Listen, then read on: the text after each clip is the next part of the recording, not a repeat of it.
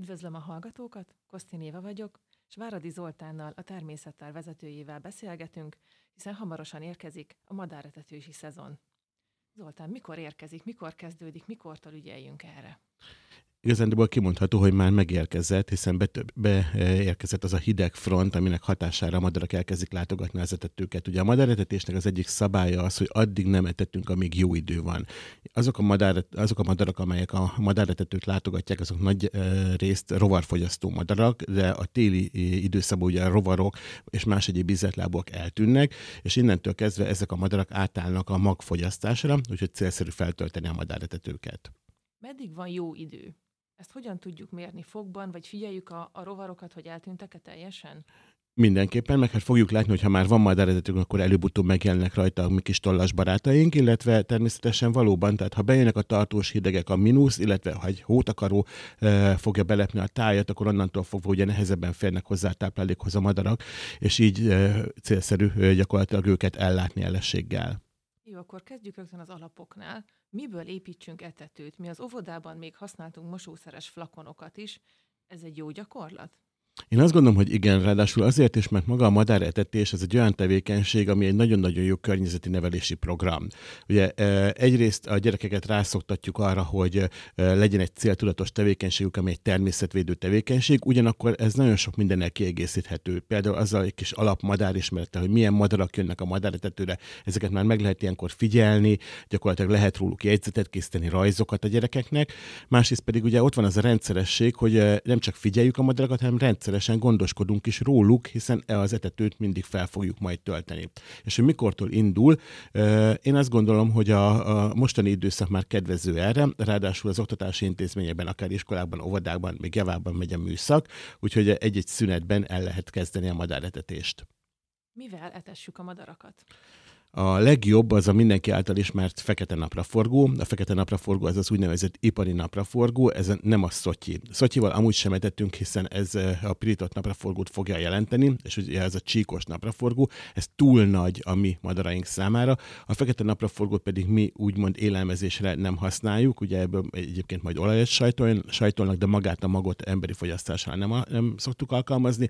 A madarak viszont rendkívül hálásak érte, és ráadásul jobb is a fekete napraforgó a csíkos napraforgónál a madarak számára, ugyanis bár a napraforgó szem kisebb, de az olajtartalma, a zsírtartalma jóval magasabb, a téli időszakban pedig tudjuk, hogy ennek nagyon nagy jelentősége van. Van még bármilyen más mag, amit adhatunk nekik? Természetesen, ugye gyakorlatilag az óvodában is úgy tanítják, hogy az olajos, olajos magvak nagyon kedvezőek lesznek a madarak számára. Olajos magnak minősül például a tökmag, ugyanígy például a diófélék, a mogyoró is tökéletes lesz majd, és adhatunk mást is, ami nem olajos mag, bár ezeket annyira már nem fogják preferálni, mint például a búza, vagy esetleg a kukorica, és főleg ez inkább megtörve, hiszen a kukorica szem a legtöbb madár számára túl nagy méretű. Hol érdemes beszerezni ezeket a magokat? Ma már szinte mindenhol kaphatóak.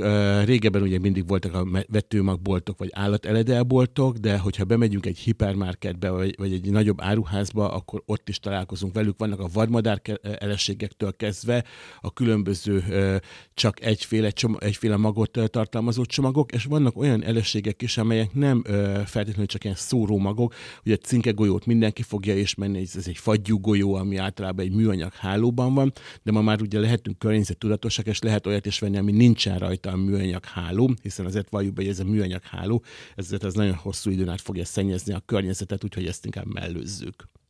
Mit adhatunk még a magokon kívül? Régen ugye lógtak az ilyen sózott szalonnák is az ágakról picit pontosítsunk, mert nem sózott, pont, hogy a sózott nem lesz jó, tehát a sótlan szalonnát nyugodtan ki lehet tenni, tehát az állati eredetű zsíradékot, a nyers vagy éppen főtt, de nem ízesített és nem sózott szalonnákat, fagyút, az szintén ki lehet tenni. Bizonyos madárfajok, mint például a vörösbegy vagy a rigó, az szívesen fogyaszt gyümölcsöt, azokban a kertekben, ahol olyan növényeket tartunk, amelyek bogyót érlelnek az ősz folyamán, és ezeket a bogyókat nem szedjük le, pont ez a két madárfaj szívesen szívesen látogatja ezeket a bokrokat, és csipegeti le róla például a bodzát, galagonyát és egyéb más bogyókat, amelyek a téli időszakra már teljesen összeaszalódnak. Van egy olyan is, amit szintén lehet kapni, az a neve, hogy madármazsola.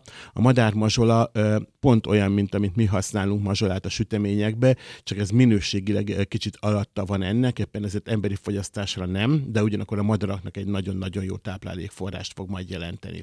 És ehet, tehetünk még a madaretetőbe más dolgokat is, amelyeket szintén fognak preferálni, ilyenek például a különböző lisztkukat lárvák, hogyha valakinek van terráriuma és tart mondjuk különböző hüllőket, kétéltűeket, akkor ő tudja, hogy miről beszélünk. Ugye ez a madarak számára is rendkívül nagyon fontos fehérje forrást fog majd jelenteni.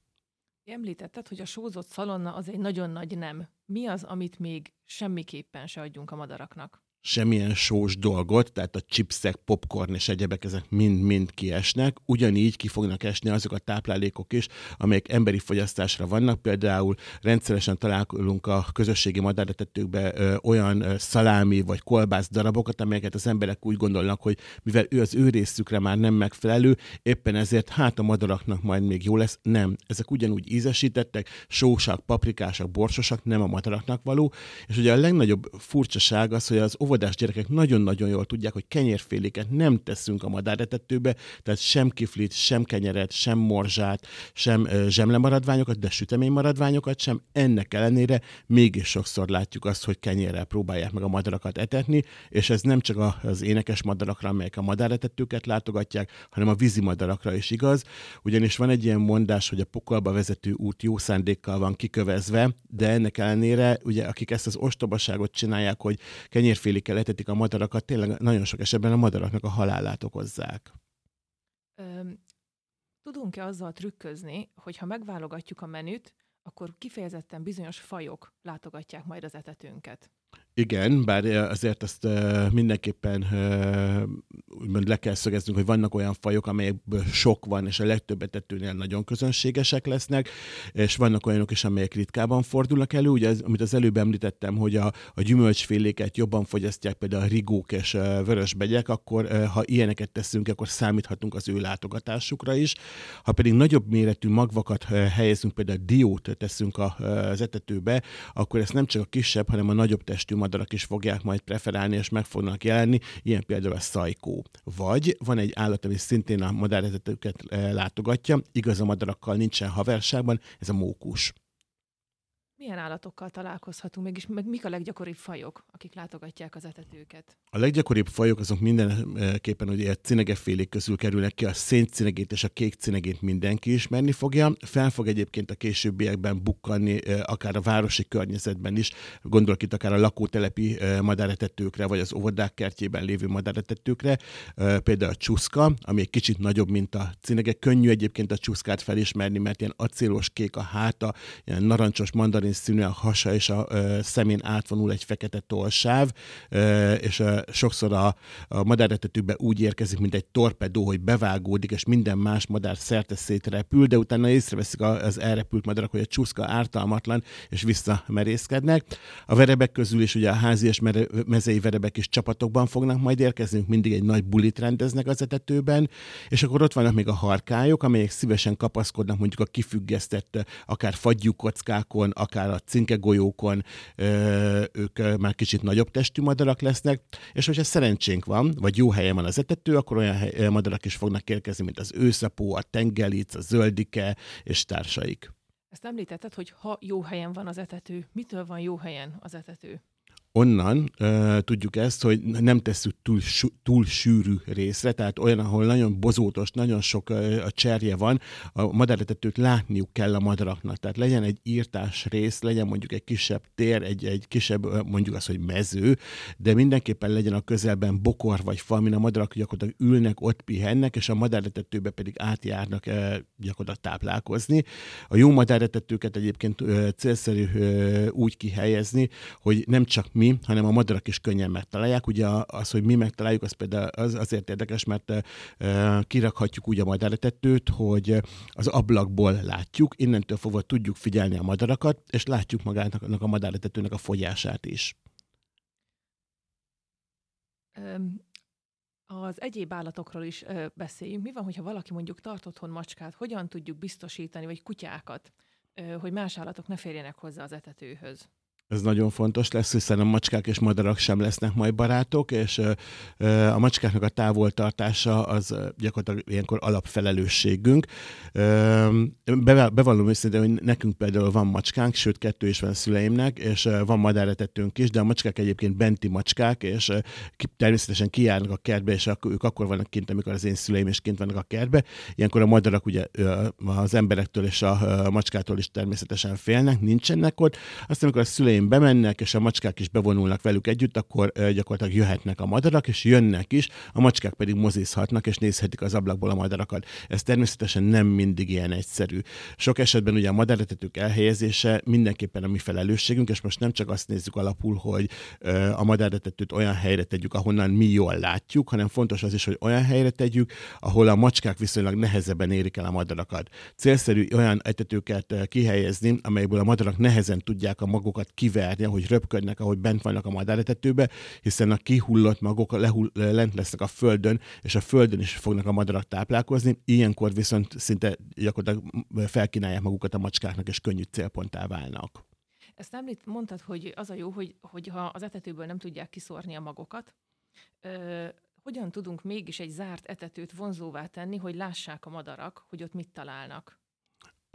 A legjobb etetők egyébként azok a típusúak, amelyeket úgy hívunk, hogy dúc etető. Ugye ezt mindenki ismeri, ez egy házikó, ami gyakorlatilag egy vagy kettő lábon szokott állni magasan, és innentől fogva a macskák nem tudják elérni, mert olyan magasra nem tudnak a macskák felugrani. Ugyanakkor az etetőnek egy peremét, peremet készítünk, és ez a perem meggátolja a magvaknak a kihullását. Az etető pedig nyitott, de ugyanakkor mégis fedett. A fedett etetők pedig azért nagyon fontosak, mert mert védjük a, a benne lévő táplálékot az esőtől, illetve más időjárási viszontagságoktól, hiszen a benne lévő magvak nem ázhatnak el, tehát a, vizes táplálék nem lesz jó a madarak számára. Ja, hogy a, a többi állattal kapcsolatban is van egyfajta felelősségünk, hogy távol tartsuk őket az etetőtől. Üm, mi történik, hogyha elkezdünk magukat szórni, és odaszokik egy nagyobb csapat ö, madár? Ismerős, ismerőse mesélte, hogy ő így járt, és most már napi több kiló magot szór ki a cinegéknek, akik meglátogatják. Mit tudunk tenni ebbe az esetben? Hát ez a madáretetésnek a koronhája. Tehát szerintem ez a legszebb dolog, amikor már tényleg annyi madarunk van, hogy folyamatosan jönnek és jönnek. Ugye van egy olyan rendszer szemlélet, ami azt mondja, hogy a madáretetés egyik aranyszabálya, hogy ha elkezdjük az etetést, akkor ezt folyamatosan tartanunk kell, hiszen a madarakat odaszoktattuk, és onnantól fogva ők folyamatosan jönni fognak. Egyébként találnak ők máshol is táplálékot, de e, két időszak van egyébként, amikor a madarak a madáretetőt látogatják. Az egyik az a reggeli, a másik pedig az alkonyati órákban, hiszen amit reggel megesznek, az elég gyakorlatilag az alkonyatig, amit pedig este fognak, vagy a, még a ö, napfényes időszakban esznek meg, de még a napnyugta előtt, az pedig elég lesz a következő reggelig. Tehát az madaretetőt azt mindig folyamatosan fel kell töltenünk, és hát igen, hogyha jó sok madarunk van, akkor lehet jó sok mindent megfigyelni, meg hát örülhet a kis szívünk, hogy milyen sikeresek vagyunk. A természettel vezetőjeként említetted még, amikor érkeztél, hogy több eseménnyel is várjátok az érdeklődőket, akik többet szeretnének tudni a madarakról. Ezekről mesélnél egy kicsit? Igen, ugye van egy olyan utcakiállításunk, amelyiknek az a cím, hogy téli madárvédelem. Ez idén azonban nem a természetáró ut- utcafrontján lesz bemutatva, hanem jövő hónap, illetve december 6-án nyitjuk a Homokkerti közösségi térben, a Demki közösségi terében a téli madárvédelem című kiállításunkkal. Ebben pontosan ezekről, amikről beszéltünk, akik elmennek a kiadást megnézni, azok uh, minden információt megszerezhetnek a, a madáretetés szabályairól, a madáretetők vendégeiről, a jó és rossz típusú madáretetőkről, meg minden más egyéb olyan dologról, ami a téli madáretetéshez kötődik. És lesz egy másik kiállításunk is rá egy napra, ez pedig a Demki Borsos villában fog majd nyílni, ez egy premier kiállítás, ezt még soha sehol nem mutattuk be. Ennek az a címe, hogy Kertkaland, természetvédelem a kertben. Ez nem csak a madarakról, nem csak a téli madáretetésről szól, ebben gyakorlatilag egy egész évet lefedünk, hogy mi az, ami fontos egy kertben, és hogy egy kerti vizsgálódás is lehet olyan izgalmas, mint például egy afrikai szafari. Rengeteg olyan élőlény van, amelyeket egyébként észre sem veszünk, de hogy most így a téli madáretetéshez visszakapcsolódva, ebben a kiáltásban is szerepet kap a téli madárvédelem és az etetés fontossága. Nagyon szépen köszönöm, Zoltán. Szerinted van még bármi, amiről tudniuk kell a hallgatóknak a madarakkal Hát az, hogy természetbúvárnak lenni jó. Nagyon szépen köszönöm, hogy itt voltál. Köszönöm én is.